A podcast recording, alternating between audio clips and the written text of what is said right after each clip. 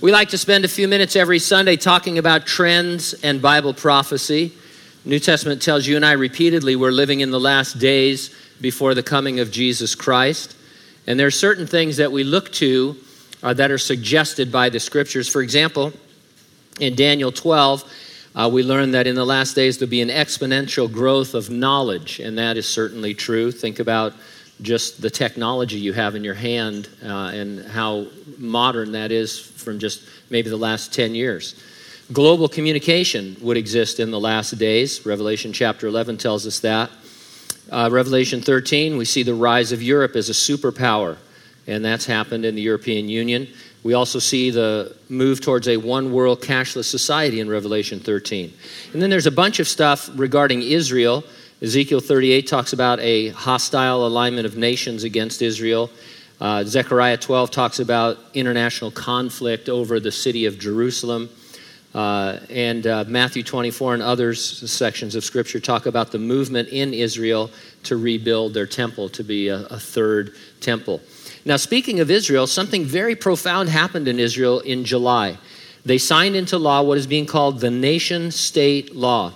The law does three big things. Number one, it states that the right to exercise national self determination in Israel is unique to the Jewish people.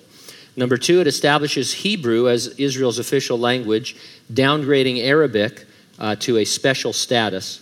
And number three, it establishes Jewish settlement as a national value and mandates that the state will labor to encourage and promote its establishment and development. By the way, uh, just adopting Hebrew as the official language is a fulfillment of prophecy in itself. Zephaniah 3 9 says that will happen.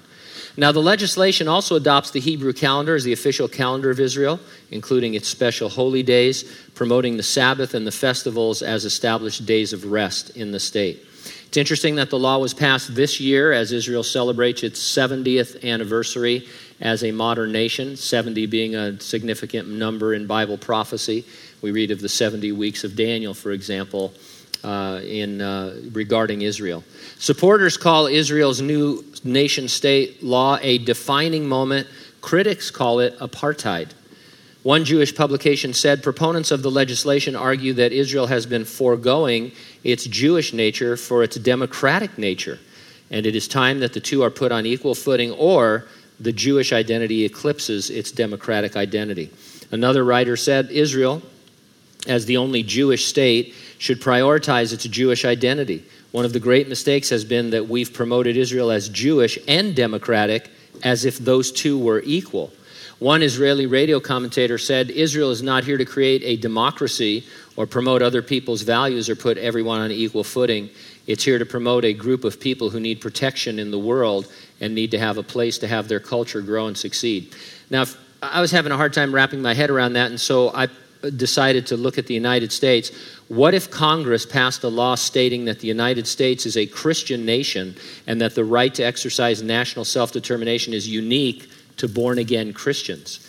What if we said the United States is not here to be a democracy or promote other people's values or put everyone on equal footing? It's here to promote the church of Jesus Christ, a group of people who need protection in this world and need to have a place to have their culture grow and succeed. And so it's very radical what Israel has done. One source commented this, not, uh, this new Jewish nation state basic law makes official that the land of Israel belongs to the Jewish people only. From 1948 to the passing of this law, it was the land of both Jews and Arabs. The majority of the Muslim populations are not pleased with this, and they will try to uh, do something about it. Turkish President Erdogan compared the legislation to Hitler's Nazi Germany.